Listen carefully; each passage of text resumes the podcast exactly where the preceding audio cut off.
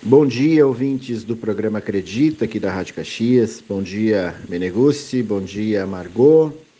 É, uma semana depois do primeiro turno das eleições gerais de 2022, então, fazendo um, um rápido balanço aqui e passando já algumas informações para quem está se preparando para o segundo turno. A primeira Tivemos uma abstenção de 18% em Caxias do Sul, um pouco maior do que 2018, mas bem menor do que 2020, né? Claro, sempre chamando a atenção que 2020 era uma eleição durante uma pandemia, né?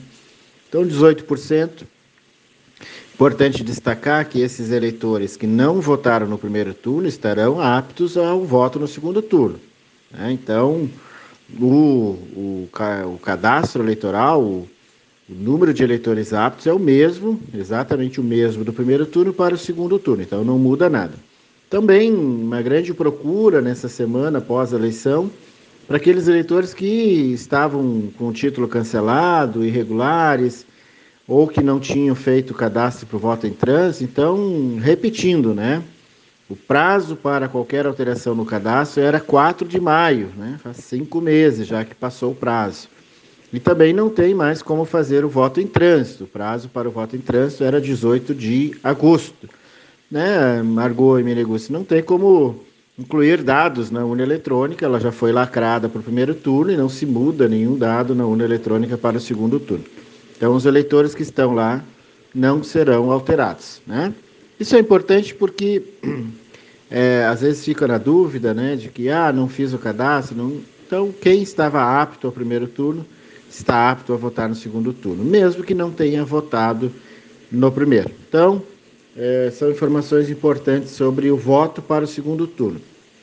Agora, outra informação importante também é quem não votou, quem não compareceu às urnas no primeiro turno e também não justificou, tem um prazo de 60 dias para enviar um documento comprovando os motivos pelos quais o eleitor não é, pode comparecer. Né? Então, nesse prazo de 60 dias, o eleitor pode encaminhar através do site www.justifica.tse.jus.br, preenchendo lá o seu cadastro e informando por que, que não conseguiu votar e nem justificar no dia da eleição e apresentando o comprovante do que está alegando.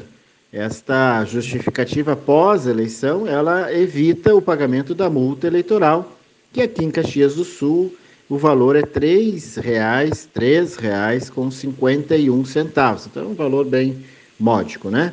Então, semana que vem a gente traz mais informações sobre a preparação das eleições para o segundo turno, que será no dia 30 de outubro. Um abraço, Benegúcio, um abraço, Margot, e até o próximo fim de semana.